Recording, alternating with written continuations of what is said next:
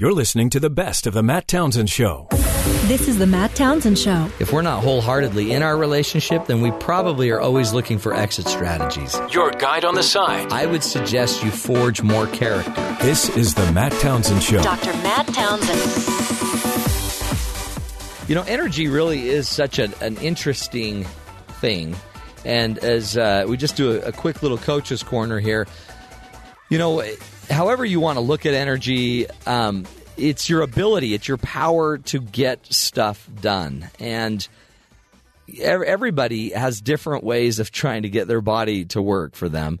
I really am big in believing that everybody's everybody's a little bit different too, right? So you need to probably just get into yourself and understand you've got this generator that is you, your body, and its job is to go create the energy for you to fulfill your mission, your purpose. Everybody on this earth, I believe, has something unique to offer.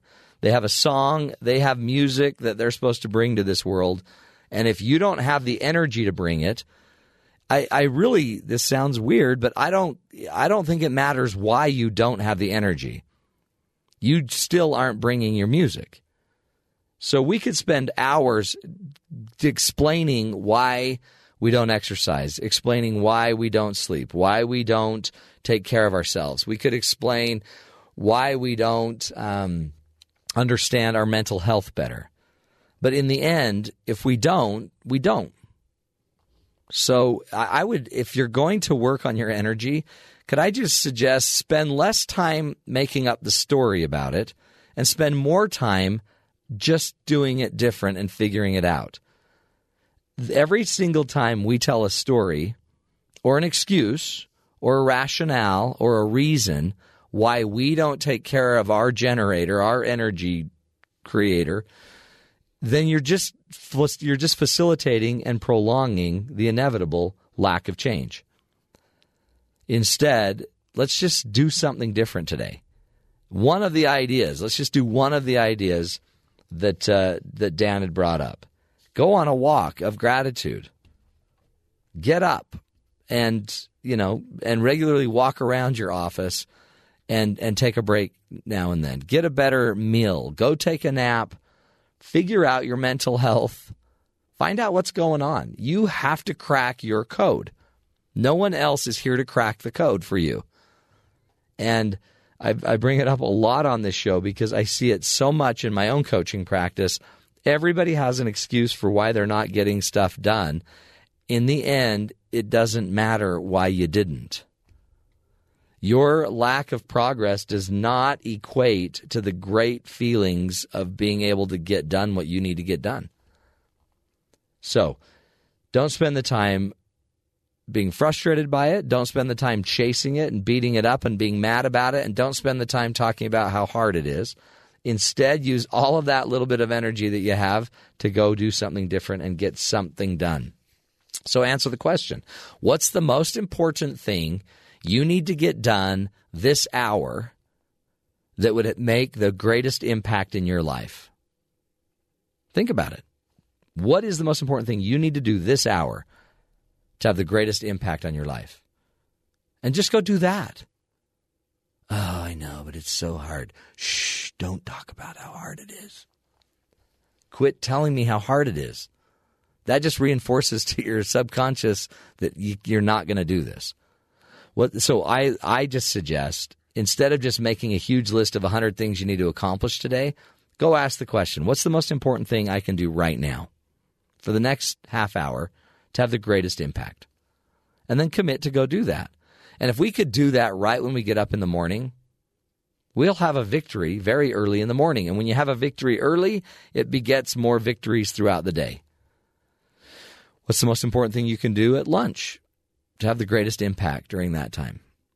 It might be eat. It might be go sleep under a tree for 20 minutes. It might be go on a gratitude walk. It might be staying at work and finishing so you can leave early and go to your son's graduation. What's the most important thing you can do on your drive home while you're driving home, listening to this podcast? Ask yourself, what's the most important thing I can do when I get home as a father to have the greatest impact on my family? Don't choose 15 things and don't choose the biggest thing. Choose one thing. Now, when you pull in your driveway, you're still going to notice your lawn needs to be mowed. But if you've also got the idea that I need to walk in that house happy and positive and hug my kids and thank my wife, and then go do that. You know, eat dinner, half hour later, get on your Bermuda shorts and go mow the lawn. Then, when you're done with the lawn and you're putting the lawnmower away, what's the most important thing I can do tonight? Now it's eight o'clock to have the greatest impact on my family. And just start doing it one hour at a time. Start doing it one goal at a time. And ask this question What's the most important thing you can do today to improve the energy of your life? I need to quit drinking so much caffeine. I need to quit doing this. I need to start doing this. And choose whatever it is and just start it today. It's a simple little idea, right? And the change doesn't have to be dramatic, just a little here and a little there and a little here and a little there. Pretty simple. You know what, folks? It always is. But simple isn't always what we do, right? You're listening to the best of the Matt Townsend Show. One of the things that I I really like to draw a distinction on when I work with companies, and Stephen Covey taught this uh, very well, is there's a certain time that we need to compete, and there's a certain time that we need to cooperate. And competition works incredibly well, but you'll notice that a lot of, and it, for a lot of people, some of this aggressiveness and aggression that we see in our business and our workplace might be coming from the fact that you've set up systems that are competitive instead of cooperative. So if I work in a company and I'm a salesperson and we have a list, uh, you know, where we compete every week to be the number one salesperson, then what it's great because you'll get the benefits of competition, right? So I'll work hard. I'll keep trying to, you know, increase my abilities and my skills. That's that's actually pretty smart, right? Because I want all my sales guys kind of competing against each other, we think. The downside to that competition however, is that when I figure out the number one easiest way to get leads and close deals, and it's my competitive advantage, I'm not telling anybody about it. Right? I'm not going to tell you because it's mine. And so I keep some of the great secrets that could lift my entire team up, and I keep the secret because you've fostered as the sales manager a competitive environment. So we sometimes we're afraid that if we're too cooperative, we we you know we'll be able to brainstorm better. We'll be able to share best practices if we're cooperating. So the dilemma becomes: how do I create an environment where I balance my competition of my people and my cooperation with my people to create this synergy? Like think about it. In learning, is the best way to learn to create a competitive environment. So if we're grading on the curve and I can only give so many A's, I guess that's the best way to create learning? I doubt it. Yet we're all at school competing for grades, we're all at work competing, and there are certain times I'm not questioning that we should compete. If I need to make a team, I want my team competing against each other to make the to make the to decide who's going to be first string, right, on the team. So, for a certain percentage of my camp with my team, I'm going to have them compete for their roles and their positions. But there comes a point where I need to then make them the team. And once I decide to make them the team, if competition every single day for your role or your position is there, then I'm going to actually impact our ability to cooperate together. I, at some point, need not individual goals per se. I need group goals, collective goals. So think about your organization. And if you're an organizational leader, even think about your family. A lot of parents try to motivate their kids by competing. I used to do it all the time. First one to bed gets a sucker. and my kids would beat each other up to get to bed. Okay, you win the sucker. But they're crying and they're hyperventilating. she hit me. Okay, well, we got them to bed but they hate each other. There's a certain time to compete and a certain time to cooperate. And I'm afraid that many times the bullies unintentionally don't distinguish between the two. And for example, you can see with in political runoffs, we could compete so hard against each other that we can't cooperate at the end of the at the end of the primaries. You could compete so hard that your candidate is useless in a general election. And that was, you know, the old Reagan belief that he'll never say anything negative about a fellow Republican or whatever. It's not his role. He will only fight the Democrat or whatever. And there's times, if you notice, in our culture, in our uh, country, that our politicians are always in competition mode and they can't cooperate anymore. And yet, policymaking and good, uh, you know, good democracy, healthy democracy demands a time to cooperate as well. So think about that in your life and in your world. Are you an effective manager of when to cooperate and when to compete? And a lot of times, I think the bullies are people that just think competition's the number one rule. And it's just not the case. It's not the case. And whichever rule you choose, if you go with competition or cooperation, there's a consequence. There's a there's a payback, and um, you got to be careful of it, right? So think about it in your world, and don't just sit there and think everybody else is the bully. Is there any chance that people at your workplace consider you to be a bully, just because of the jokes you make, what you say? Are you a bully? Anyway, take it in figure it out. You're listening to the best of the Matt Townsend Show. Um, really, inside of each of us, there is a hero uh, hiding away, and you don't need a radioactive spar- a spider to ignite it. Do you know where you what your contributions are? Do you have a pretty good insight as to what uh, you bring to this world? I wanted to take a minute and do the coach's corner and see if we couldn't give you some tools to figure out you know, what you bring to the equation. One of the great ways I found to identify mission and purpose, and, and we heard it earlier with Bronco Mendenhall, he knows what his mission is. He is very clear about what matters most to him. Now, whether you agree with his values or his principles or whatever aside, there's something powerful about a human being that knows what they want. And especially when they know what they want in a principle centered way. So if I had a microphone, stuck it in front of your face, and just asked you, what, what is your mission? What is your purpose? Would you have an answer? Would you pretty clearly know how you would prioritize your life, your family, and uh, your priorities? Because if you don't know, then how do you know how to handle every day? If you don't know, how do you know what to say yes to and what to say no to? somewhere you have to know how to prioritize. And apparently, you got to know based on your, you know, your bigger purpose, your bigger goals.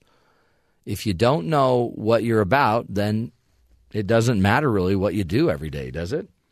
That's the old. Uh, that's the old. You know, Alice in Wonderland's walking down the path, gets to the fork in the road, asks the Cheshire cat that's sitting there, "Hey, which uh, which path should I take?" And the cat says, Well, where are you going? And she says, I don't know where I'm going. And the cat says, Then it doesn't matter which path you take. If you don't know what your values and your principles are and what matters most to you, then it probably just doesn't matter. So, what do you want people to say about you at your funeral? Okay. Or let's say it's your 90th birthday. You made it to 90. You know, no one thought you would the way you've been living you made it to 90 and on your 90th birthday you uh, your family comes and picks you up they put you in a limousine you're like what the heck they drive you to the nicest hotel in town you just think you're going to dinner you just think oh i guess my kids are going to pay for dinner and the last minute they pull you into a grand ballroom and the place is packed with people from your life okay now you're 90 years old so you have a lot of people from your life and let's just say those people uh, you know, even people that have died, moved on. Everyone you want in the room that has that matters to you right now is in this room. Friends, neighbors, family, uh, you know, your kids, your grandkids, their friends, their family, everybody whose life you've impacted. They're all in this room.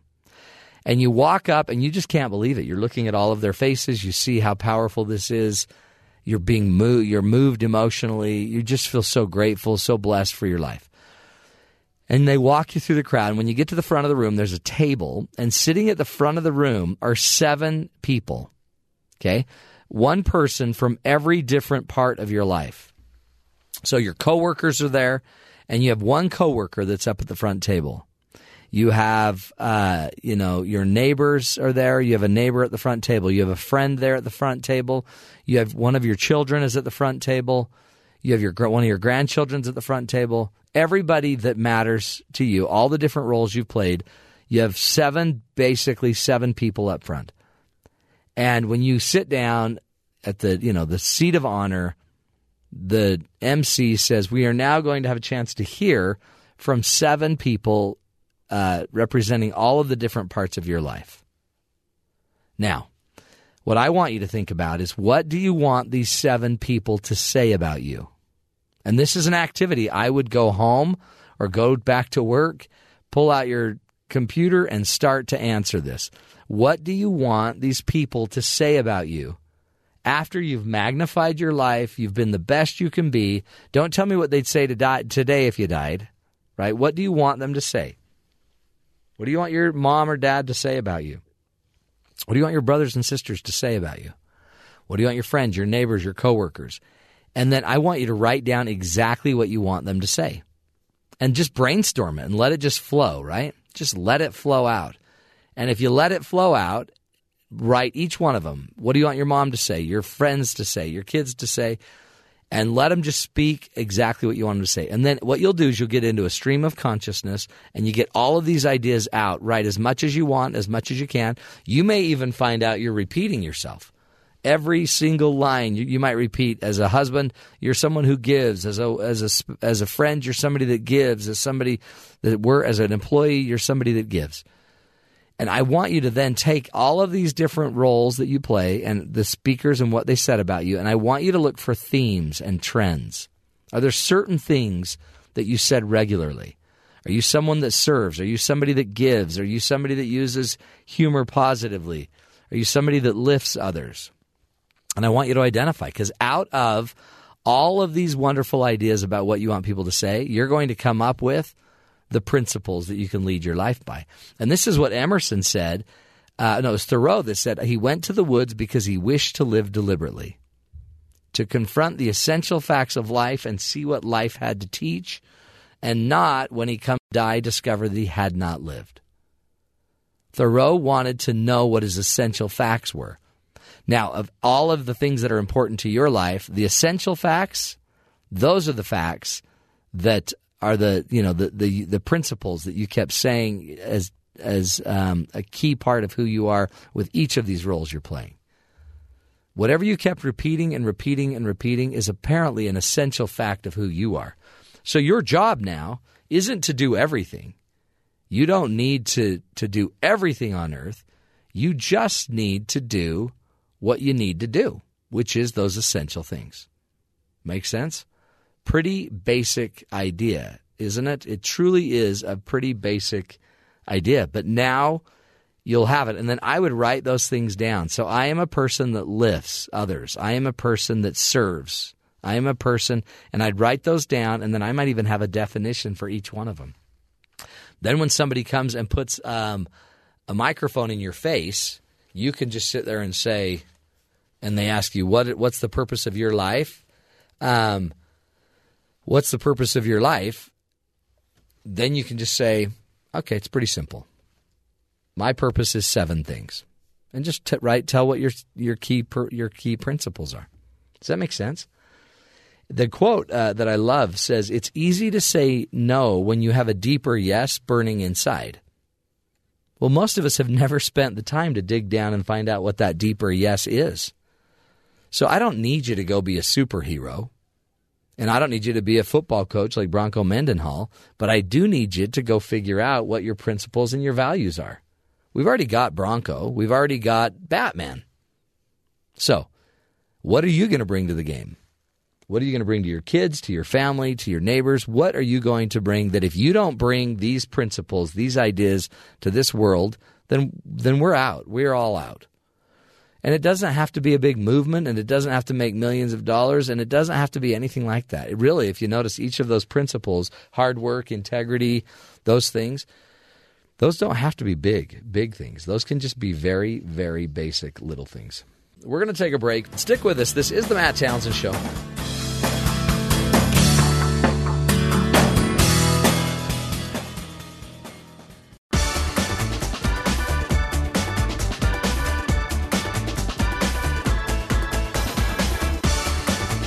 Welcome back, friends, to the Matt Townsend Show. You know, over a million students will be attending college for the first time. And while college marks the beginning of independence for some, some other students are having their parents come along for their first year of college. Here to discuss hel- helicopter parenting is author of the book How to Raise an Adult, Break Free of the Overparenting Trap, and Prepare Your Kid for Success, Julie Lythcott-Haims. Welcome to the program, Hi, thanks for having me. So great to have you. This is a. Uh, I see it a lot just in my own life and my own work uh, with students here at Brigham Young University, but more importantly in my coaching world. And I, I found that um, a lot of us, and you, you have been a former Stanford University dean of freshmen. D- did you see a lot of kids coming in who's who really had never experienced the world because their parents did all the experiencing for them? Yeah, Matt, that's exactly what I was seeing. And it alarmed me because, in theory, I was working with students who are some of the most bright and capable right. um, in our nation around the world. And yet they seem so hampered, so unfamiliar with their own selves, very reliant upon a parent to do everything from uh, track their deadlines, talk to faculty if there was a problem with a grade, um, even call to wake them up. Um, they seemed very good at going through the motions, very, very good yeah. at going through the motions of life. But had they ever had to really kind of stand on their own? And many of them, for many of them, the answer was no. And they looked rather bewildered then um, and, and afraid at the prospect of having to kind of be their own, be the adult in their own life. Do I guess is that because they, they still got into Stanford. So it seems like maybe what we're doing to, to the requirements we're setting for kids to get in aren't necessarily that they're healthy adults, but just that, or on the, you know, healthy young adults, but that they can pass the ACT or they can, they can get a good grade. Are we, are we just not preparing them for adulthood? I think that's exactly right. And let me pause and say this is this was hardly just a Stanford problem. Right. no, this is said, everywhere. You see it at BYU. And yeah. I would talk to colleagues at campuses all over the country, all different types of schools, and we were all noticing the same thing in the last decade. Um, I call it the checklisted childhood. You've asked kind of what led to this, and my yeah. answer is uh, we seem to have constructed in communities where parents are at least middle class. Um, and certainly upper middle class and beyond, what I call the checklisted childhood, which is the the perfect childhood, the childhood where every afternoon has an enriching activity. But I think, in a, in essence, we've put kids in a cage of enrichment. It's not an, a wide open field. It's not an opportunity to play. It's you know, take these tests, do this homework, be in this activity, get these accolades and these awards, all designed to lead to admission to whatever college we might have in mind. And so, while a child might be very, very good at meeting our very, very high expectations we've essentially pointed them in a certain direction, laid the path for them, smoothed the path. Sometimes we're dragging them down the path. we shouldn't be surprised then when they get to whatever destination we had in mind and they are ill equipped to kind of continue walking on their own. Yeah, it's so true.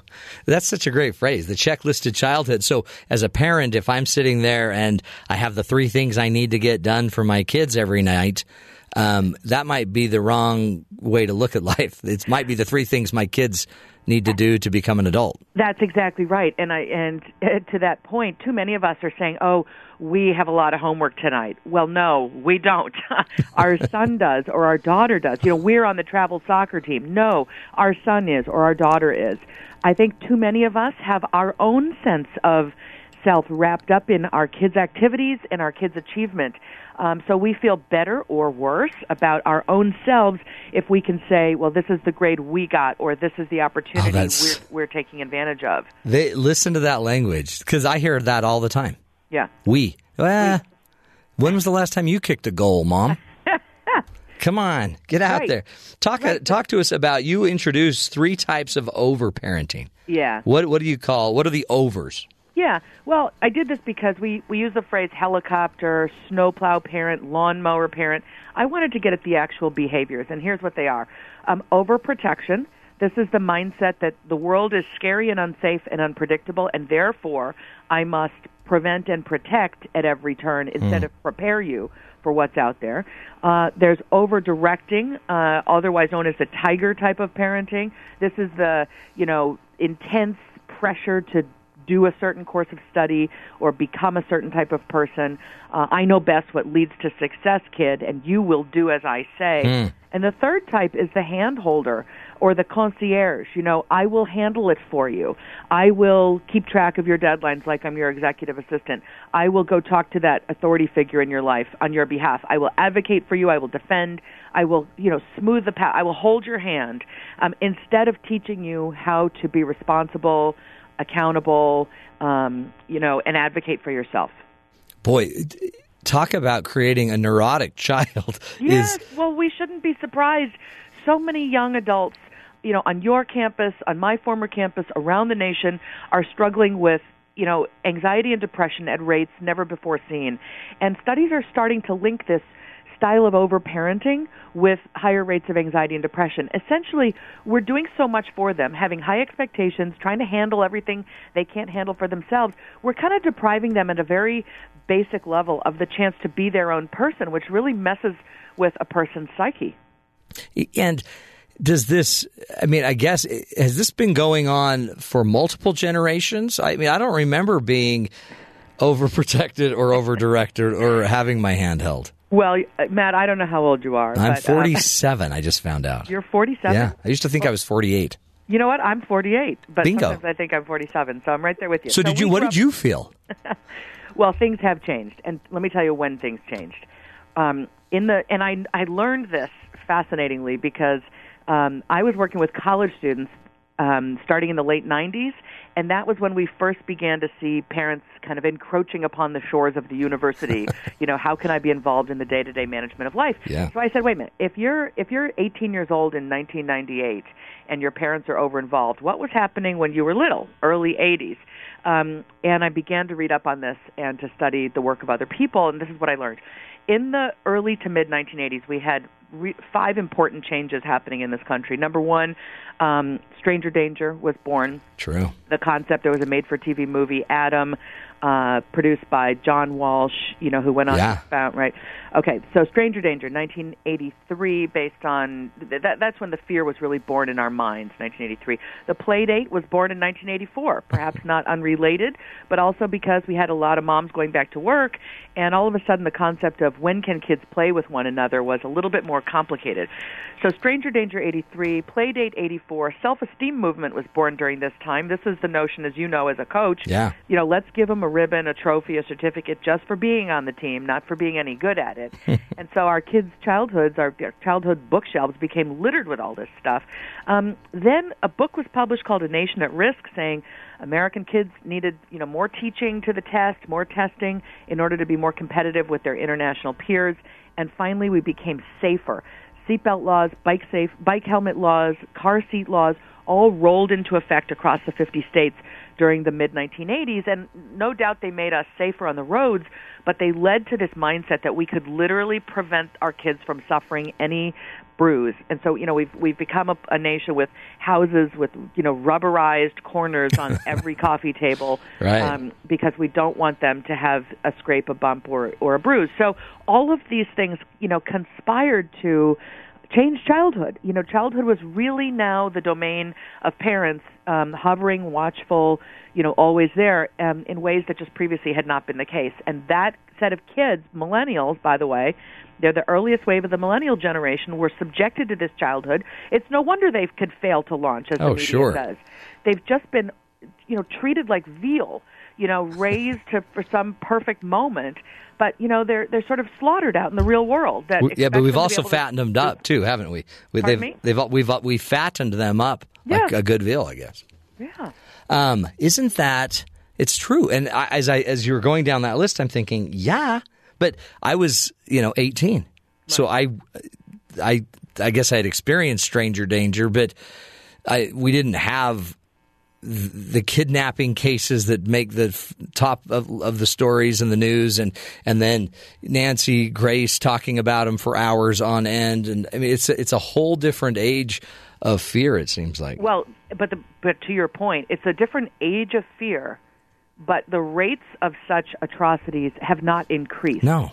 So we just know about them. We're all able to access news and information 24 7, 365, which was not true when you and I were Right, young. right. Thank Okay, but- heavens. But, the, right, that's a different show. okay?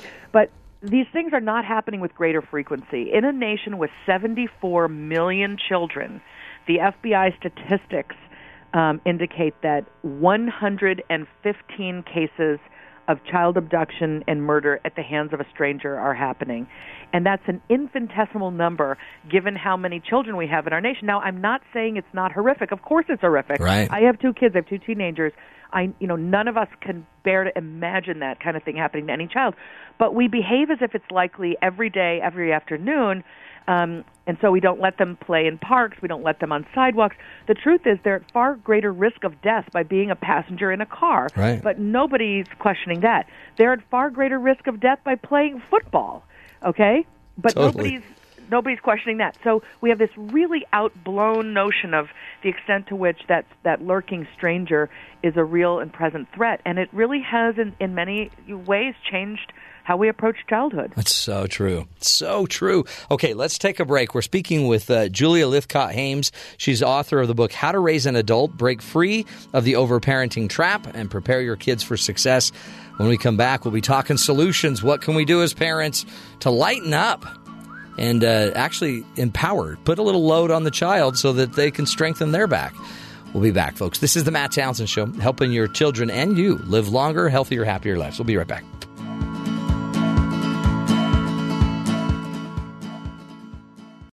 Somewhere, somewhere in heaven above me, I know, I know that my mom is proud of me. Oh, mama. Cause I'm a dentist. Welcome back, And the everybody. fake fail. to the Matt Townsend Show. Nothing makes a mom more proud than when you finally are a dentist. That's from Little Shop of Horrors. Oh, you got to love it. Folks, today we're talking about parenting, really over parenting. And uh, if you're not careful, you may not raise a child that could be a healthy adult. And when that happens, they're just going to be living with you and creating problems for the rest of your life, which, hey, for some might not, that's not bad. I'll do that. I'll raise him for the rest and his family. Joining us on the phone is Julie Lythcott-Haims. She's the author of the book How to Raise an Adult, Break Free of the Overparenting Trap, and Prepare Your Kids for Success. Thank you so much, Julie, for being with us. My pleasure. Nice to be back. What a great, uh, what a great topic and an important topic, especially as kids are starting school. Before the break, you were talking to us about some of the dangers of overparenting, the the fact that we, you know, become the overprotective, overdirecting, handholding parent. But is there is there uh, the the other side of the coin would be that we're underparenting. We're not we're not doing anything. We're just ignoring them. Do we need to worry about that as well? Absolutely. So, um, you know, I'm not in any way advocating that we turn our back on our kids or neglect them. What I'm saying is we have to parent for the long view, the long run, which is uh, to imagine that day uh, way in the distant future, we hope, when we won't be around to uh, smooth our kids' path for them and uh, or you know or handle it, whatever it may be. We need to know our kids um, can can thrive out there uh, without us. Um, you know, and thriving doesn't mean that their solution is to text us to handle, you know, the stuff of life, whatever it is. Uh, I think a good word here is we need to know our kids can fend for themselves. You know, this is the job of, of any parent in the animal kingdom, you know, to raise our offspring to have the skills so that they can look after themselves and um, and maybe even raise the next generation. So um, so yeah, we don't want to be neglecting or abandoning them in any shape or, or sense of the word. We want to be teaching them. Every year, we ought to desire that our kids, you know, have have learned to do more, are more responsible, um, you know, are are have better judgment, are more capable. And there's this beautiful four-step method that I learned from a mom here in Silicon Valley named Stacy Ashland. She's raising a kid with special needs, but she also has a second child developing typically. And she says, look, you know, when, you, when your kid has special needs, you have to be more deliberate about teaching life skills because the, the disability might get in the way. And she's got this handy four-step method that I think is brilliant and can apply to all of us um, for any skill, whether you're trying to teach a kid to make make food in the kitchen or remember to put their own stuff in their backpack or learn how to cross the street.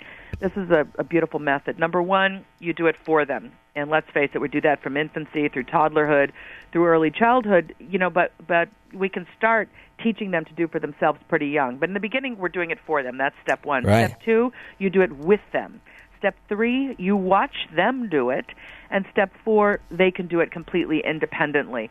So the teaching and learning and growth happens in steps two and three, where they're, you, you know, you're, you're doing it with them and then you're watching them, not micromanaging them, but, you know, giving them advice and guidance um, um, and feedback as they need it. But ultimately, we want our kids to get to step four so that when they go off to BYU, they don't find themselves three or four weeks into it saying, "Oh my gosh, I don't know how to make it through a day without my mom or dad telling Yeah. me what to do." I burnt the ramen again. I burnt the ramen, mom. Yeah. yeah, or so which true. type of ramen do I like? you know, like so unfamiliar with making their own food, they don't even know what it is they like. They're just accustomed to seeing it arrive on a plate. It's and, and even even the steps in between these where we do it for them, we don't always create a nice segue of now letting them do it themselves, and Right. we we just kind of throw it at them. But Right. you can ramp it up over time. Right. You must ramp it up over time. Otherwise, it's cold and cruel. You know, if you've been doing too much for a, you know, 16 or 17 year old and then 18 year old and then they go off to college, you've really dropped them cold turkey in a brand new environment where they will be expected to be able to think and plan and do and, you know, handle so much for themselves. It's really quite unfair to coddle them through 18 years and then drop them off and expect them somehow to thrive. I mean, that's on you, parent, if that's if your kid has trouble thriving at that point, well, take a look in the mirror, okay? Yeah, childhood is meant to prepare our kids for that inevitable day when they're capable of going off to college, going to serve on a mission, Right. going into the military, you know, going into the workplace, whatever it is. You know, back in the day, as we like to say, you know, you and I were coming up in the 80s, you know, 18 meant something quite different than what it means today. And I think we have to take a hard look at what's going on and why that is and why why are why do we desire for our kids to be less capable somehow than we were? Hmm. It's such a because we we would say, well, we don't want that, Julie. We just want to give them the best. Right. Of course. And Matt, we love our kids fiercely. We parents, we just this this love we have for our children, this biological impulse is so strong. It's so powerful. And here's where we've just gotten a little bit misguided. We think to love is to do it all for them instead of realizing to love is to teach them to do more and more for themselves. We ought to be interested in developing their character, their work ethic. You know, we need to send them out in the world capable of rolling up their sleeves, working hard, and pitching in, and being really kind to fellow humans. I mean, those are the building blocks. You know, that's you, you you prepare a kid with with those fundamentals. You know, they can go out and succeed in the world. Um, but instead, we've decided, no, no, no, I have to arrange it. I have to plan it. I have to remind them. I have to do it for them. Parents are kind of over helping with homework in so many communities, more interested in helping their kid get the A than in making sure their kid learns. And so they become college students who still send work back home for parents to check. I mean, that's just a problem in so many ways. And eventually, uh, I had a had a family member that would always edit my paper. So I would Mm-hmm. I knew in my head I just had to get it to about eighty five percent, and then my brilliant family member would just edit it and clean it all up Right. until all of a sudden I'm in grad. I'm getting a master's degree, and I'm thinking. Ah, I'm gonna have to pay someone to edit my paper because Right. I don't have that confidence. Well, and you know what? Right, editing is a great skill. We all should, if we're writers, we we should show our work to other people and get feedback. There's a difference between someone um, circling problems, writing comments, saying, t- you know, this isn't clear. What do you mean here? Say more. You got to support this. That's helpful and that's ethical. But when a parent goes in and outright rewrites it for the kid, Right. because they know the parent knows I'm a better writer, therefore I'm going to polish this. The kid isn't learning anything. The people that the paper is submitted to think the kid has done this work. That's the unethical part. You know, and the kid kind of knows I didn't do my own work. I'm not actually capable. So, you know, there's there's that sort of fine there's that fine line. There's the healthy side of helping. You know, there's the appropriate ethical side, and then there's the crossing the line into inappropriate. Talk about the the definition of success. I guess part of it you just did, where it's more about character and work ethic, and I guess uh, your ability to adapt than it is about becoming the dentist. Right. But That's but for exact- parents, so much it's like you're going to college, you will get a degree, and it, you know you probably ought to be a doctor like your dad. yeah. So you're going to college. I pretty much don't have a problem with in that a college degree these days is kind of the equivalent in terms of a workplace credential. You know that a high as a equivalent to a high school degree from say 30 years ago. That is, more jobs will be available to you if you have that college degree. Not to say everyone has to go, but I can see why parents are saying you're going to college. We want our kids to be prepared for greater opportunity. Telling them what to be, though, that I find is an assault on the human self okay? We parents we're, we want them to follow in our footsteps. I'm a doctor therefore you should be a doctor. Mm. Or we want to live vicariously. I always wanted to be a doctor. I didn't become one so now i want to make my kid become a doctor. Those are really problematic things okay? Right. that's about our own ego and our own needs. Instead we ought to take an interest in that little human our son or daughter take an interest in what they seem to be good at what they seem to love and and encourage them toward those things okay so it's not that we should want our kid to be a doctor or a dentist. We want our kid to discover their talents and their skills and what you know what they value, what Yeah. they care about, and then go and, and do that work. I mean that's that's a meaningful, rewarding professional life when we're doing work we're not only good at, but that we also love. And, and you can help them discover their talents and skills right now. You could be, I mean, there's really awesome assessments. You could be talking about skills and character traits versus, you know, goals and uh, trophies. Yep. Absolutely. That's stuff we could be doing today. Absolutely, there are great assessments like um, the Strengths Yeah, Finder. Finder, yeah. Um, when a kid is older, the Myers Briggs. Um, here's here's the way I like to think about it. When I was a college dean at Stanford, students would say, you know, I don't know what I want to do with my life, and I said, all right, that's normal. You know, don't worry. Let's start talking about what you do know about yourself. You know, well, what what are you really interested in topically? You know, what what what issues do you care about? And and a student might say, you know, well, I really care about poverty. I'm really, you know, I'm really, you know, I want to do something about poverty. And I say, okay, great. It's great to know that. Now let's um, just take that as an example. Now let's talk about how you like to be in the world. Um, do you like to write? Do you like to do research? Do you like to um, be talking to people all the time? Uh, do you like to travel? Do you like to crunch numbers? Um, because everyone from economists to biologists to journalists to poets uh, can help alleviate poverty through their work. So you've got to learn about yourself. You know, do I want to be the uh, the economist? You know, crunching numbers that are going to turn into some kind of policy that's going to help alleviate poverty, or do I want to be a narrative journalist telling really powerful stories that will move other people to change their habits uh, and do more to alleviate poverty. And it was just a way of illustrating almost anything is possible. But you know, at the root of what you should do is know yourself. What am I good at? What do I love? You know, and plan accordingly. Julie, as we wrap it up, what's the one thing? I always ask for the one thing that makes the biggest difference. If, if a parent really needs to get on it, let's say they've got a 17 year old and they've been a little behind in, in parenting, what's the one thing they can do today to get it started? Well, uh, one thing. Uh, realize that your job as a parent is to put yourself out of a job. Um, and therefore, sit down with that 17 year old and say, I've been doing too much for you. I was doing it with love, but I realized the most loving thing is to help you do for yourself. So let's pick three things you're going to be responsible for.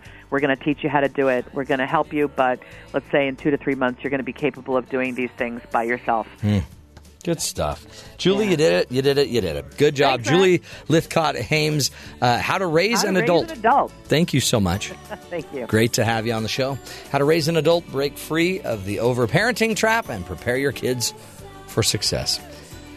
Just one day at a time. One day at a time. We'll take a break, folks. When we come back, continue the discussion. We'll be uh, doing a little feature on Labor Day so you know what to celebrate this weekend. Stick with us. This is the Matt Townsend Show.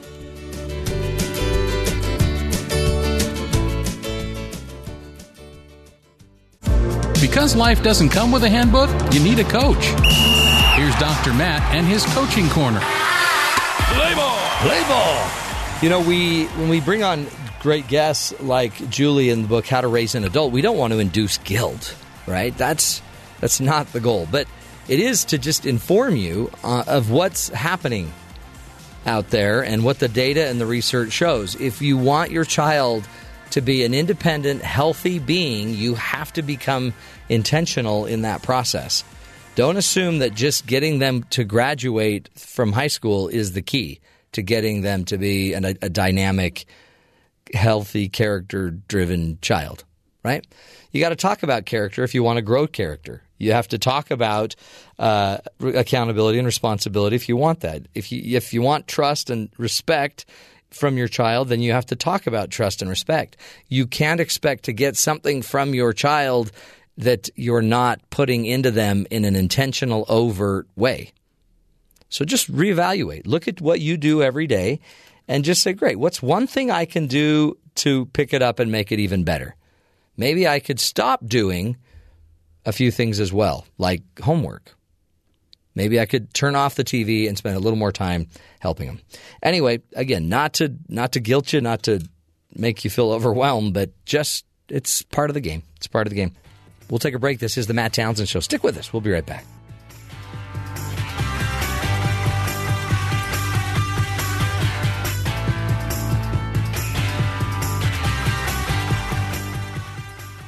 You're listening to the best of the Matt Townsend Show. This is the Matt Townsend Show. Just bring the honesty and the integrity to the game. Your guide on the side. If we're not wholeheartedly in our relationship, then we probably are always looking for exit strategies. This is the Matt Townsend Show. Dr. Matt Townsend. This is the coach's corner where uh, I'll give you my take on how you handle people that are are putting you down. So w- when you come when you you come to it, the reality is if they're going to put you down, it's about them. Right? So one of the most powerful things you can do when someone else is being a jerk is not take the bait. Right? Don't follow the lead of the most jacked up person in the conversation. You don't need to be mad because they're being a jerk. In fact, the minute you're mad and are affected and go quiet and angry and withdraw or become mean and aggressive because they're rude and aggressive, you're just following their lead. And if you really want to have power with another person, don't chase them. Just understand them. So just stand there and shake your head in awe, like, wow, this is going on. Everybody communicates who they are while they're talking. They don't they can say whatever they want about you, but you don't have to believe it. There's a we all know when our 5-year-old sits there and tells us that we're stupid. It's you know, it's midnight and they're tired and you just got off of a long drive from a vacation and you're putting them to bed and your 5-year-old's throwing a fit. You understand that what they're saying isn't factual. They're just tired. Something's going on. So we don't believe it when they say they hate us. we understand. They're just too tired. They're overslept or they're underslept. So we don't take offense to the kid throwing the tantrum, but we somehow become offended by an adult throwing a tantrum.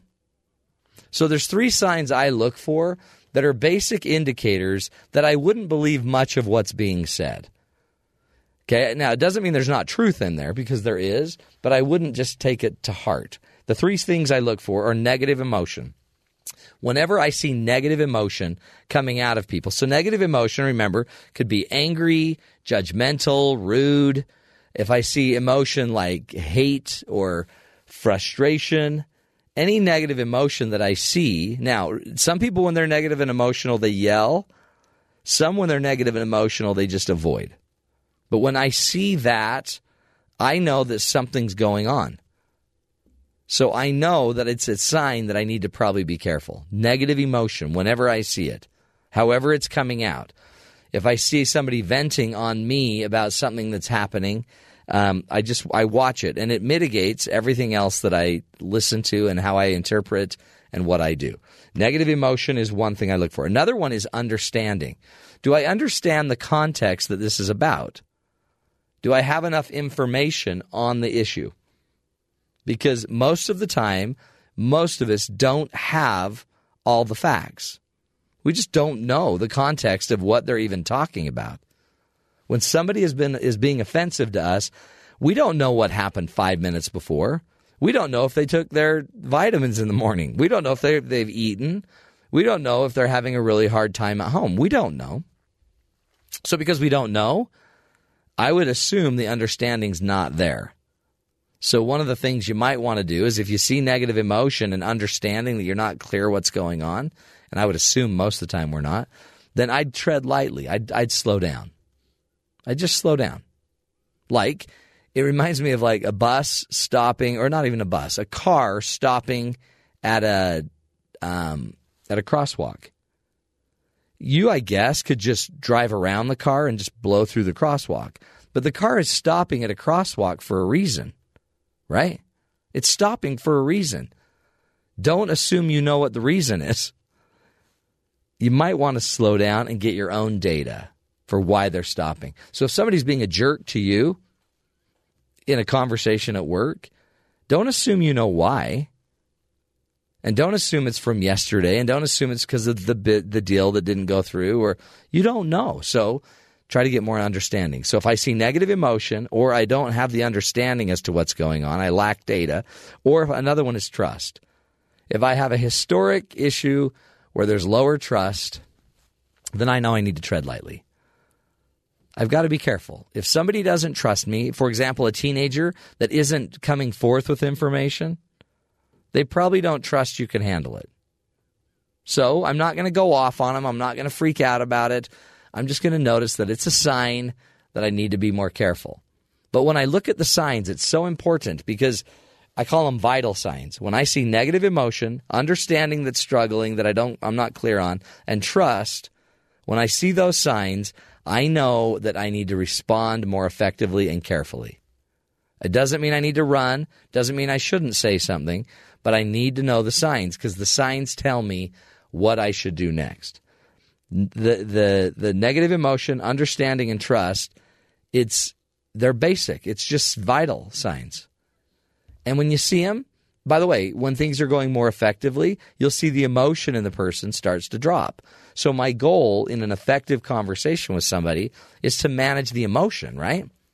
To make sure the emotion goes from negative, if possible, to neutral or healthier, positive. To make sure the understanding goes up and gets healthier and more information is there. And to make sure that we can eventually facilitate trust or at least get to neutral. Sometimes our goal is just simply to get to neutral.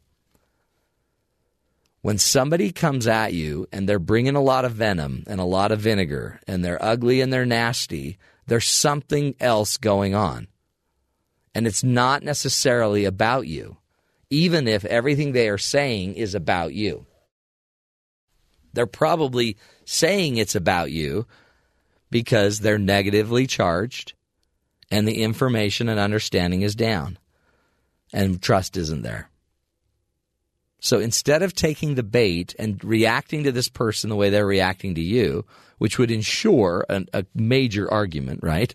Or a major withdrawal from each other, instead just recognize you seem really frustrated. Tell me why you're so frustrated. And let them give you information. Let them give you more data, more information. You might find out it has nothing to do with you. Well, I was just down the hall and John's canceling whatever project. So now all of a sudden, I spent a year on a project that's not even going to be used. Oh, okay, interesting. So now as we gather information, we now know it's about the project. It's not about me. Interesting thing, why would he come to me spewing? Maybe because I'm I I'm somebody he trusts in the end, we need to be there for each other in a way that we can help each other vent through some of our stuff. And you also need to watch out. Do you tend to just vent on certain people? If somebody is constantly rude to you, if they're constantly demeaning to you, if they're constantly putting you down, there's constant negative emotion there. There's also misunderstanding. There's something going on that they don't get. That's a conversation you need to have instead of fighting about whatever you tend to fight about with these people, We need to get down to the deeper issue and find out what is it that makes you more negative about me. And find out. Well, you're just you just don't care. And they'll throw out what I call an interpretation. An interpretation is just their view of something I did. And I try to understand it. You don't need to fix it, you just need to understand it. Does that make sense? Vital signs. That's why when the you know the ambulance or the paramedics pull up, the first thing they're going to do is check your vitals because they won't know how to treat you until they check your vitals. We just went over with Dr. Linda uh, Sapadin a, a big list of things you can do as a comeback. But before you come back with some treatment, I'd make sure you understand the vital signs. There's not, you know, there's no, not every treatment should be used on everybody. You need to know how to kind of read the tea leaves. You need to know how to read what's going on with the person. And the three most important things I would read is negative emotion. I'd read the negative emotion. I'd also read their understanding. Are we clear? Are we on the same page? And I'd read where's our trust historically. The higher the trust, the more you're free to say. Those are the vital signs. That's the coach's corner. Just simple ideas, folks, helping you uh, create healthier, happier lives. Man, we all need it. We all need to be able to read people better and be less offensive and less offended, for heaven's sakes. You're listening to the best of the Matt Townsend Show. You know, it's such an interesting thing, this parenting uh, role that we all play. Because you love your kids to death. And, you know, it used to just be a little easier because you were just dad and, and you just say, no, we're not doing that. But when they come to this age of 20, you, you have to start partnering with them on a completely different level. And when you think about some of the biggest mistakes we make, uh, you know, we don't we don't let our kids do drugs, right? We're pretty strong on that. We're pretty clear. We don't let them party. We we're careful that they're not, uh, you know, that they're not being promiscuous, that they're not out there getting in trouble with their boyfriend or their girlfriend. You might you might watch all of that a lot more closely. But do you watch and spend enough time actually teaching them about finance, teaching them about their career? Do you focus more um, time on helping them understand just how to get a job, how to how to go about you know keeping a job, how to how to do what you need to do to succeed in this world? And at what point do you just quit parenting? I don't think you ever do. If if your child ends up having a, a credit breakdown, guess where they're going to come? They're back, and now they're living in your basement. And so it might behoove us to to actually get on it, and especially if you know you're not very good at the credit thing, if you know that you're not watching your finances closely enough, then make sure that you you teach your kids. And if, if you don't know, make sure that you advise your kids to go find out. That is such a slippery slope, this credit that the and the free supposed money we get with our children and their student loans. Because one semester could put them five grand in debt, right? Plus, they're going to have their own credit card on the side. And if they're not paying off their debt, like, you know, the majority of students aren't fully paying off their debt, then this little $5,000 loan turns into 6000 that they don't even know that they, they don't feel the impact. It's kind of like running into a wall, you know, driving your car and you drive your car right into a cement wall. Well, that's not a problem if you don't feel the pain for 4 years. Think of how many things can go wrong with you after running into a cement wall and you didn't feel any pain from it for 4 years. The the dilemma, there's a delay between the impact and when you feel the impact when it comes to student loans. And it could be four years. But in four years, you're going to feel the pain of four straight years of running into cement walls. So we got to do something about it. And we, we need to inform our, our children. And I wouldn't just, you know, bet on the federal government just, you know, absolving everyone from their student loan debt. It's just not going to happen. You're going to, at some point, you're going to pay the piper. And so let's just let's just do what we can. And, and as a parent, it's hard because uh, like you know you've got you're dealing with your own debt, let alone their debt, let alone worrying about Greece's debt. Everybody's got debt. So it's it's a modeling thing. We as parents need to step up and become the change, right? As Gandhi used to say. We must become the change we seek in the world. You can complain all you want about the debt of this country, but you want to change that, then teach your children. You can complain about the debt of the world and how indebted everybody is, then change your children. Quit talking about it if you're not going to do anything about it. Eh? We're going to take a break. Stick with us. This is the Matt Townsend Show.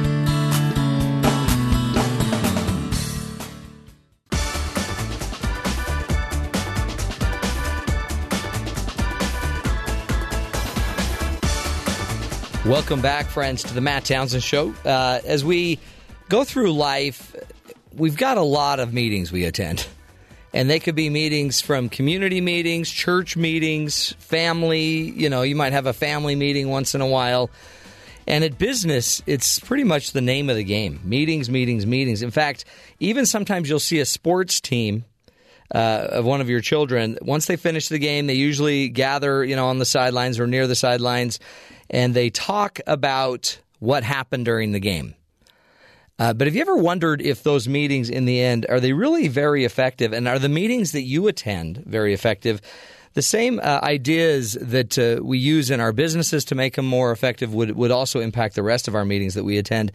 A post quick meeting wrap up may be the answer for a lot of us to to actually capitalize on the time we've already spent. Joining us to talk about uh, meetings and uh, how to end a meeting to make sure that we actually do something with what we've just spent our time talking about is Bob Frisch. He is one of the world's leading strate- strategic facilitators.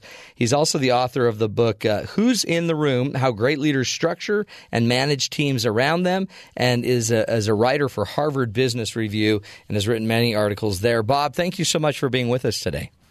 Good morning. How are you this morning? Excellent, excellent. Good to have you on the show. Now, Bob, do you love a good meeting? Or when you think I've got to go to a meeting, what do you think? Well, I have to tell you, Mac- Malcolm Gladwell said it takes 10,000 hours to master something. Yeah.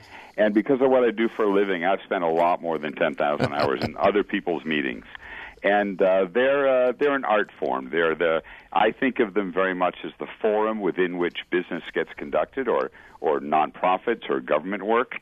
But we really make progress by meeting with other people. That's how people come together. It's how ideas get spread. It's how compromises get made. It's how decisions get made. So meetings are one of the most important things that a person can do in the course of their career, and something a lot of people don't spend a lot of time about. My partner Cary and I at our firm sort of obsess about meetings. We think a lot about what makes a good meeting. Well, and you- we found it to be a, a, a nice topic. A lot of people want to hear more about how to make their meetings more effective. You two have written so many articles um, about meetings that on Harvard Business Review, I sit here and I think, really, we, we spend thousands of hours in a meeting, and yet we don't even necessarily tie down our learnings, our best practices. A lot of us have never even been trained in holding a meeting. Well, I, I think in many companies, I don't think anybody's going home at night saying our meetings are lousy. Yeah. But I think they are hopelessly suboptimized. I think people feel like, gee, I expected to get more than I did.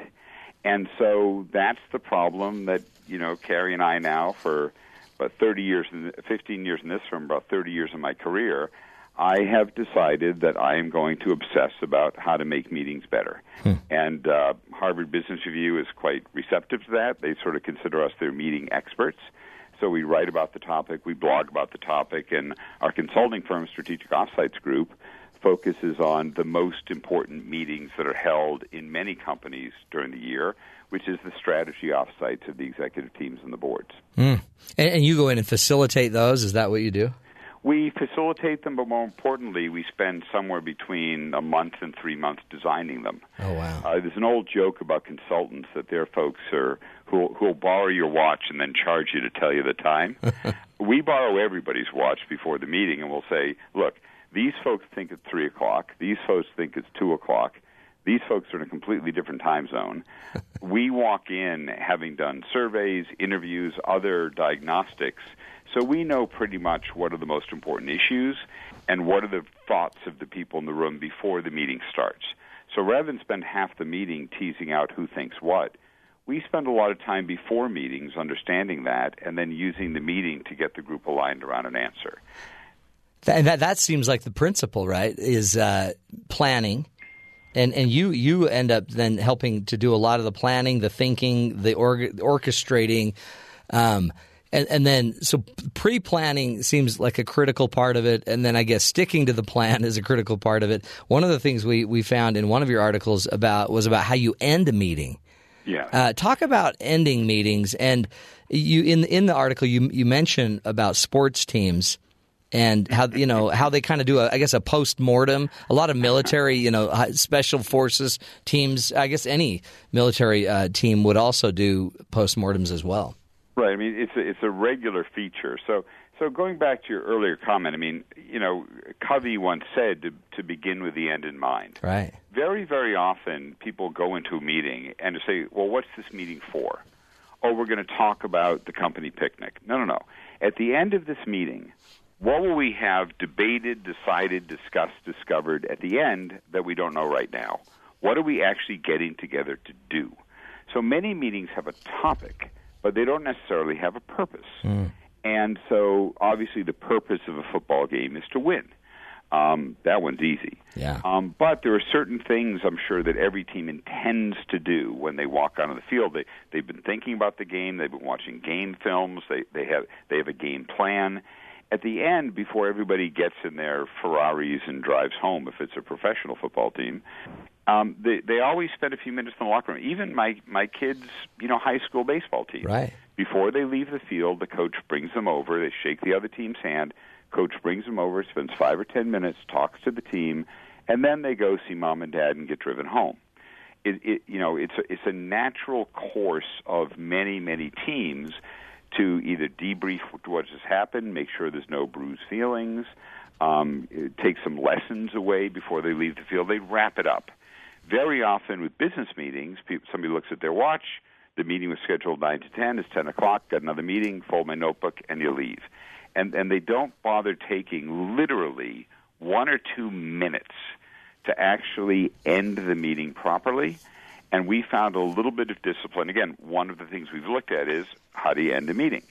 So we wrote, did a little piece for Harvard. Uh, you know, don't don't end a meeting before you do these three things. But in our mind, a meeting should have a beginning, a middle, and an end. Many, many meetings in many organizations just have a middle. You jump into a conversation you've already had 15 times, you kind of spin it around the 16th time, time's up, go off, and nothing really gets accomplished. And if it did get accomplished, it wasn't documented, it wasn't agreed to, nothing gets done. We find a little bit of discipline at the end of a meeting saying, okay, it's five minutes at 10, meeting ends at 10, let me spend five minutes wrapping up the meeting. Everybody understands what we've discussed, decided. We'll talk about that in a minute. And and before we go on our way, let me just spend a couple of minutes wrapping up the meeting. Then we'll be out of here on time. Hmm. And that couple of minutes of less discussion time, more wrap up time, adds enormously to the productivity of the meeting. Yeah, beginning, middle, end. It sounds like a lot of times the middle is more like a muddle, right? Where we just we're just throwing everything around and it's kind of going nowhere. Well, you know, it's funny. The dangerous thing about this discussion is most people will say, "Well, that's common sense." Yeah. Everybody, you know. Duh. But think back to the last five meetings you've been to. Did you do that when you had meeting? I, I don't want to say anything about the organization you work for, but when you get together with your your your team, your colleagues, your boss, whatever, is this a natural thing that happens? And the answer is in most companies it doesn't. It's very logical and it's it's not complicated. People just don't do it. Is there now? It seems like then there's kind of a human nature. There's a human reason why we don't do it.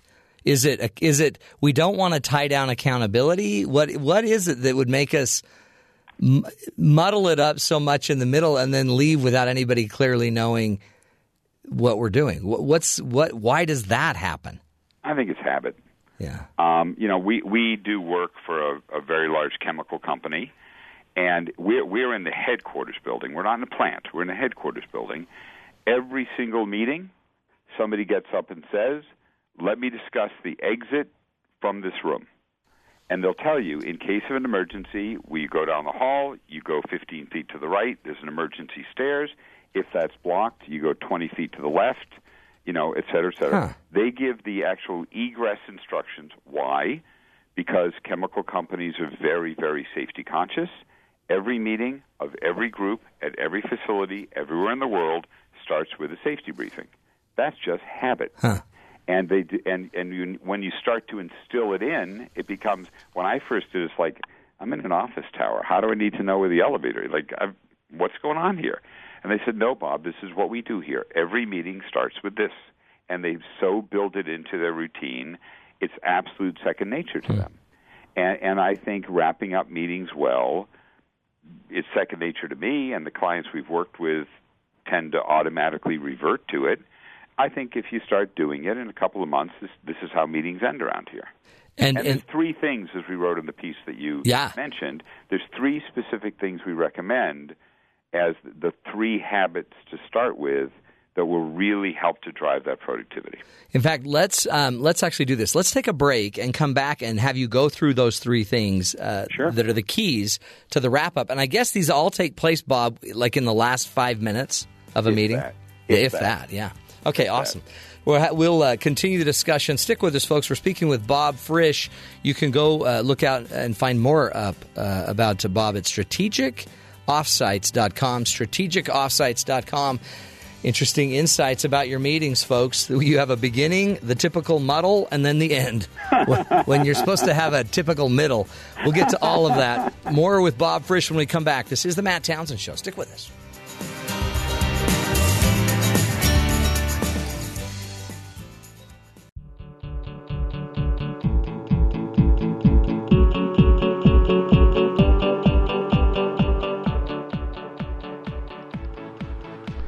Okay, well, before we get started, you should know that there are five different styles of conflict. My Shaolin temper style defeats your monkey style. Can we go? I have a lot of work to do. Nope.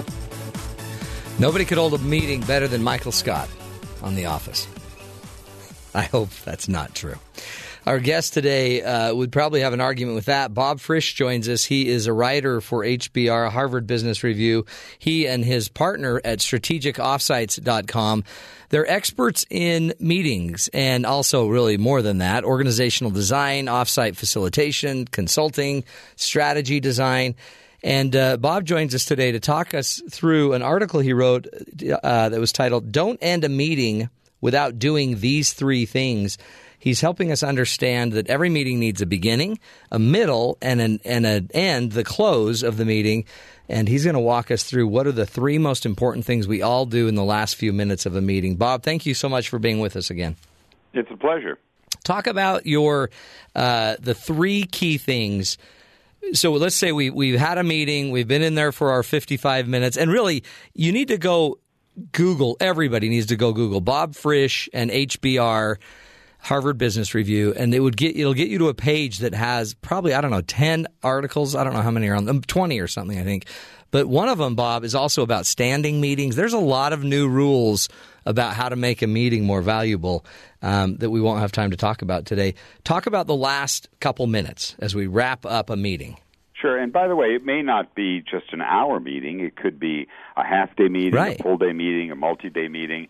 You know, if it's a 10 minute stand up meeting at the beginning of the day, it's one thing. But if a, if a group of people is getting together to meet on a topic, the first thing is at the end to confirm any decisions that were made or next steps agreed to. So roll the clock back from the very start and say, okay, what we've agreed to is we're going to go with plan A, not plan B. Mary, Bill, and Betty are going to go off and look at this. They're going to come back next week and they're going to report on X. Very specifically, just remind people here's what was decided today, here's, here's the next steps. Not a recap of let me take you through what we just did, mm-hmm. but any key decisions, things that have come to closure or next steps, you should go ahead and just recap those so people understand who's going to do what by when coming out of the meeting, or here's what this group has agreed to. Sometimes, if we do a two, two or three day offsite and there's lots of stuff being discussed, you may not remember at the end of day two what happened the morning of day one. Often we'll build what we call a wall of decisions. As a decision gets made, we put it on a flip chart and put it on a wall. And over the course of a couple days, there's 10, 15 items up there, things that have been discussed and resolved, and here's what's going to happen now.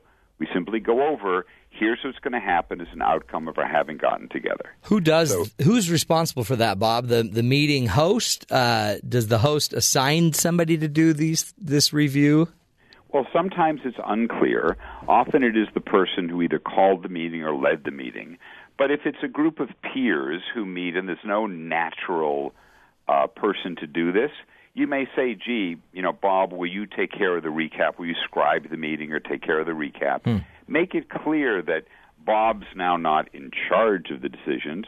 Simply the person at the end we're going to turn to and say, can you recap what happened here? And maybe write up some a little after uh, memo, maybe not, but but it's very important that you go around and, and simply say, here is the outcome of this meeting, and just remind everybody because somebody may say, wait a minute, I actually didn't think we committed to have it Right. for the next meeting. I thought we were going to have it next month. Yeah. Okay, now we spend a little bit of time and close the loop because it wasn't exactly clear what had been agreed to. So by recapping, anybody has that sort of speak now or forever. You have the ability to simply say, because if nobody speaks up, the assumption is what I'm saying is what we just agreed to. Well, and you can see, like you gave the the example from your chemical company, if you made it a habit to take the last five minutes or three minutes recapping, mm-hmm. and gave it even gave a chance for everybody on the team eventually to lead the recap, so you could train everybody up. This could become a habit, It, it should become a habit. right? That's the goal. It's happening. Now, the, the second habit is if it's a longer meeting, again, if it's a regular, every day, we get together for a half hour and talk about inventory, it's one thing. But if it's a meeting that people have been thinking about, that's been planned, your subordinates know that people are going away to talk about topic X, or you've been in the conference room with these folks for four hours, and other people know a meeting is taking place, we then would move and say, what's the communications points? We're not trying to script anybody, we're not telling you what to say, but when we walk out, or you know, if it, it ends on Friday, when we walk into the office Monday morning, and and and and people say, "Gee, boss, you know, you were in Atlanta, you guys met for a couple of days. What happened? Hmm. What are you going to say? What are we all going to say happened here?" Because sometimes things are decided that should not go into or are not going to go into public consumption immediately. Let's all agree on a handful of communication points. What are the highlights? What are the three or four or five bullet points that characterize what we did today so that we can communicate it to our subordinates? Again, we're not trying to dictate what people say. Let's just be sure there's common messages. So if Mary, who wasn't here, asked three of us what happened, she gets roughly the same story from three mm-hmm. people. And she's not playing touch the elephant. So what are a couple of communication points? If That's we a have a idea. larger meeting, if we're getting together with a a, a 12 person executive team or 30 or 40 people, what we'll do is we'll actually text those communication points to the distribution list for the meeting as they're getting in their car walking out of the building. Huh. So they have it on their phone. So if they if they are walking in the office, say, "What are those communication points?" Often there's an email or text message from our team if we facilitate the meeting saying, "Here are the four communication points we all agreed to." Yeah, this seems like uh, this seems like what high, highly organized and and kind of smart communication firms do anyway. It, it's it almost sounds like what a political candidate would do, uh, but to keep everyone on point, and yet it's just a best practice for a business.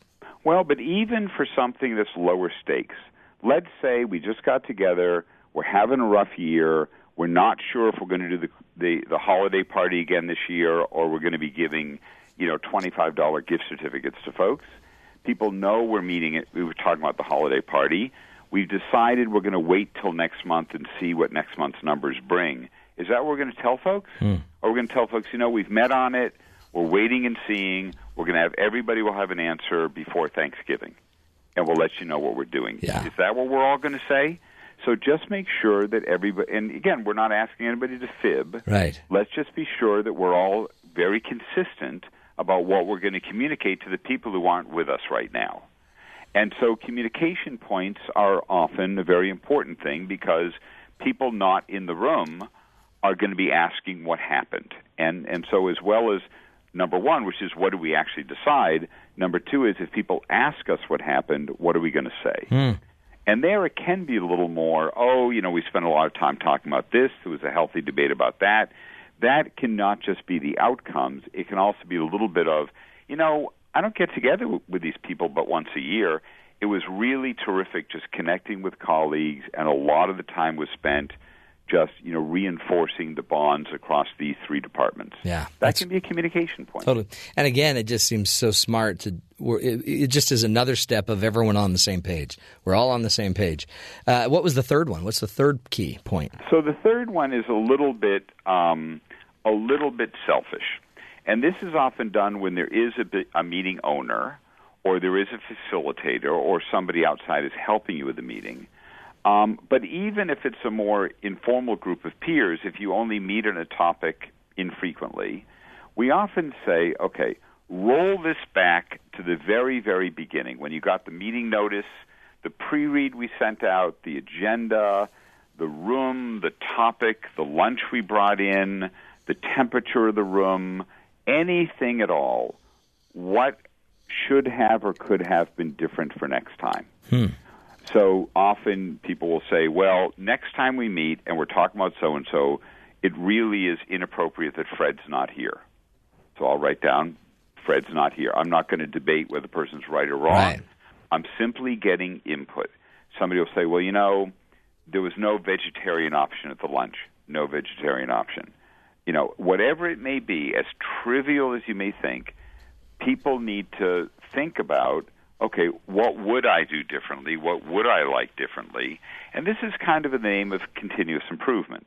What should be different next time? If we could re-roll the tape, what would be different? Then you say, what went well? You know, this group Yeah. meets meets four times a year. We, you know, we are the whatever it is committee. What went well? What did you like about the meeting, if anything? Often you don't hear anything at first. You got to wait a few minutes, but but people eventually will say, well, you know, we just don't talk very much, and it's good we actually met. Or they'll say, I really like the fact that we got the budget numbers three weeks ago, and I had a chance to talk about them with my team. So I call them uh, pluses and deltas. What do you like? What should change? My partner likes calling them roses and thorns. I, You can imagine why. Um, but various people have various names for this, and um, and the other good thing is there is a rule of thumb in psychology: benefits before concerns. Yeah. I don't like that. I like people leaving having spent a couple of minutes thinking about what did I like about this meeting? What went well? What should be repeated? It leaves everybody leaves on a slightly upward note. They're thinking more positively. They want to get back together again. But they have had an opportunity to vent. So if it really bothered somebody that, gee, uh, you know, Bill really should have been here, they have an opportunity to download anything they should see differently, and they have an opportunity to reinforce the things that went well, and then they leave the room. So, what was decided? What are the next steps? Yep. What communication points, if people outside of this room are going to be curious about what happened? And if it's a longish meeting, say a, a half day or full day or multi day meeting, then we'll do roses and thorns, benefits and concerns. We wouldn't do it for a routine. I wouldn't recommend it for an everyday meeting. But it is good if the group meets infrequently, if it's a larger group or a longer meeting, to do that capture of, and you know, somebody may have been sitting there freezing for the last four hours, and you had no idea they were sitting under an air vent, and they'll say, I've been freezing for four hours. Right. Or, you know, I, I really have had trouble hearing, you really should speak louder. You know, it would have been nice to hear that at the time. Sure. But now I know next time I'm in a room with Mary, I got to sit her in the front or I got to talk louder. and bring her a sweater. Um, I guess I guess part of this, Bob, is to and then use your learnings for the next meeting. Make sure you go back and take that feedback and adjust. And you'll say, you know, something you'll notice. You're all sitting in leather swivel chairs. The last meeting, there were a couple of comments about the chairs. We made sure that the hotel provided us with nicer seating this time. Yeah. So people say, "Well, gee, you know, I, I do remember they weren't comfortable. These, you know, th- these these folks are trying better." Or if you can't do it, you'll say, "Look, we got some feedback last time that there wasn't enough time with the pre-read. We we really apologize that we got it out on short notice, but you have to understand, finance really wanted these numbers right. We just couldn't get it out, but we know you were looking for more lead time. I'm sorry we weren't able to provide it." Hmm. But at least you're acknowledging that you're trying to do the best job you can and responding to the people's needs. What would you say, Bob, as we wrap up? We have about a minute left. What would you say I should do? So, just the average kind of employee out there that that doesn't necessarily feel like they can run the meetings, but what can I do as um, as, as an attendee of a meeting to help it along and help it work? Well, I think as we're particularly if we're talking about these closure points, you know, you could say with five minutes to go, you know something? We've talked about a bunch of topics today. Could we just take a minute and recap where we are, what we've decided? Or, you know, I'm going to walk back into the break room and, and I'm going to have six people ask me what just happened. I know we don't want to talk about possibly Hmm. canceling the, the company event. What, what do you think we should all say? So people can, from the table, start to bring these closure points forward without saying, you know, we should do this every single meeting. People, you know, if you do feel like maybe Betty over there didn't take away what I think she should have taken away, you can just say, gee, I think I'm not clear. Can we just take a minute and recap what we decided on this topic? Yeah. And once the person restates it, Betty either will say nothing or she'll say, well, we didn't agree to that. And now I know that I'm walking out without closure. There you go.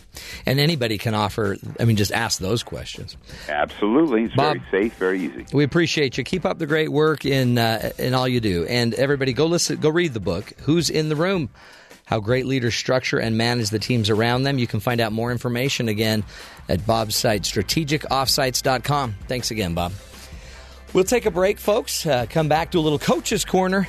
This is the Matt Townsend Show, helping you lead healthier meetings. Stick with us.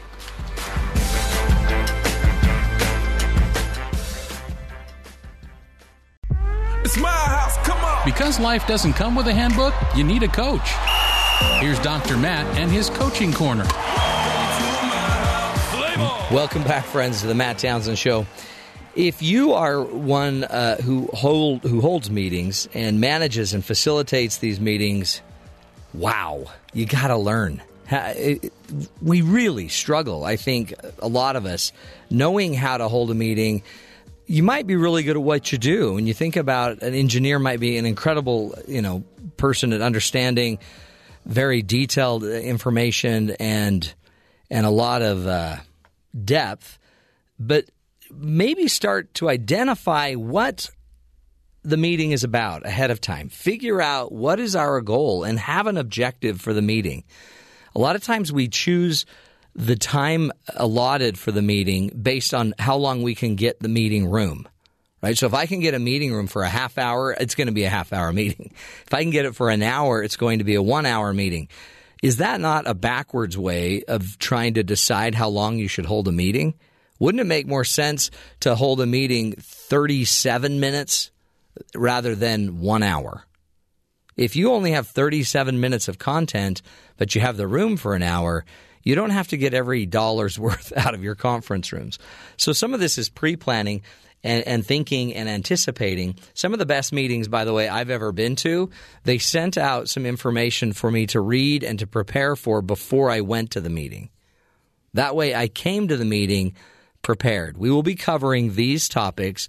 We would love you to bring three ideas around these areas. And that allowed me to get my head wrapped around the meeting and actually up to speed. So I was running, even sprinting, ready to be engaged actively in the conversation. Pre planning could help a lot as well. Uh, we talked a lot about, um, you know, in my day when I was a coach and a, or a consultant with corporate America, about standing meetings. If you usually would take an hour to get through a discussion, one time I went to a company where they didn't have any chairs in their meeting rooms. There were no chairs. All the tables were raised, they were lifted so you they were you could comfortably stand and take notes, but there were no chairs. And amazingly, the meetings were so much shorter and so much more effective. Um, now, you can't necessarily do that, right? If you need to spend four hours in a meeting. But if you have a regular meeting that's uh, happening every day or regularly, it might be smart for you to plan on just letting it be a standing meeting. And I promise you, it will go a lot faster. Having an agenda for the meeting is another important idea to make sure you take the plan and uh, institutionalize it. Whenever I would hold a meeting, I'm I'm a horrible time manager. It's not one of my gifts. It's not one of my fortes. So I would always have the top uh, kind of micromanager in the room be in charge of the schedule. And then I'd find a non intrusive way that they could prompt me along. Uh, so, not to be rude, not to be a jerk. They don't have to throw something at me, but they can just nod and say next or whatever whatever it takes. So make sure you do some pre-work and you're handing out the pre-work. Make sure you have a plan and that we have literally put out there this is what we are going to try to accomplish in the meeting. Make sure you choose the time that's appropriate and needed. Also make sure you have an agenda. In the plan, you should be asking other people that'll be attending the meeting what should be on the agenda. That could all take place a, a, a week before the event, depending on the type of meeting. Now, for some meetings, you're thinking, I don't, this is overkill. I'm just going to wing it. Okay, fine. Then in the first minute of the meeting, prepare the agenda. What do we need to talk about really quick? What does everybody need to get out? And just go around the horn and let everybody tell you one or two things to put on the agenda and produce the agenda for the first five minutes of the meeting. Then hold the meeting and hold the meeting according to the agenda. Move it along, move it along, move it along. And then the last five minutes would be a healthy wrap up as Bob Frisch just walked us through right? What are the takeaways? What are the you know what are the expectations? Again, you don't have to do it, but here's here's a critical point. If you sit in a meeting all day long and it bores you and it's useless to you, you, I believe, have an obligation to communicate that. One way or another, you have an obligation to give some feedback. It doesn't, you don't have to be a jerk about it. You could just do it anonymously you could actually take it to somebody that you have influence over, that influences you, that you trust, and that. And I'd give them the feedback. Nobody wants to hold meetings that they think are a waste of time. And nobody wants to attend a meeting that is a waste of time. So don't just chalk it up to, yeah, my bosses just hold boring meetings. If it, because in the end, you're going to be a boss someday. And somebody on your team is going to say, you're the boss that holds the boring meeting watch out because the habit of your bosses become your habits. The best managers I ever saw, the best bosses I ever saw, they managed their meetings. They didn't waste the time of their employees, but they also they never feared away or, or were afraid of the meetings either. They didn't steer away from them. Anyway, a little coach's corner for you. Basic rules and tools for a healthy, uh, a healthy conversation. And then we, of course, we always want follow up. We always want feedback, and our feedback should be addressed in the next meeting as well. We'll talk about it, folks. Uh, continue listening to us. More ideas, more information to help you lead healthier lives. This is the Matt Townsend Show.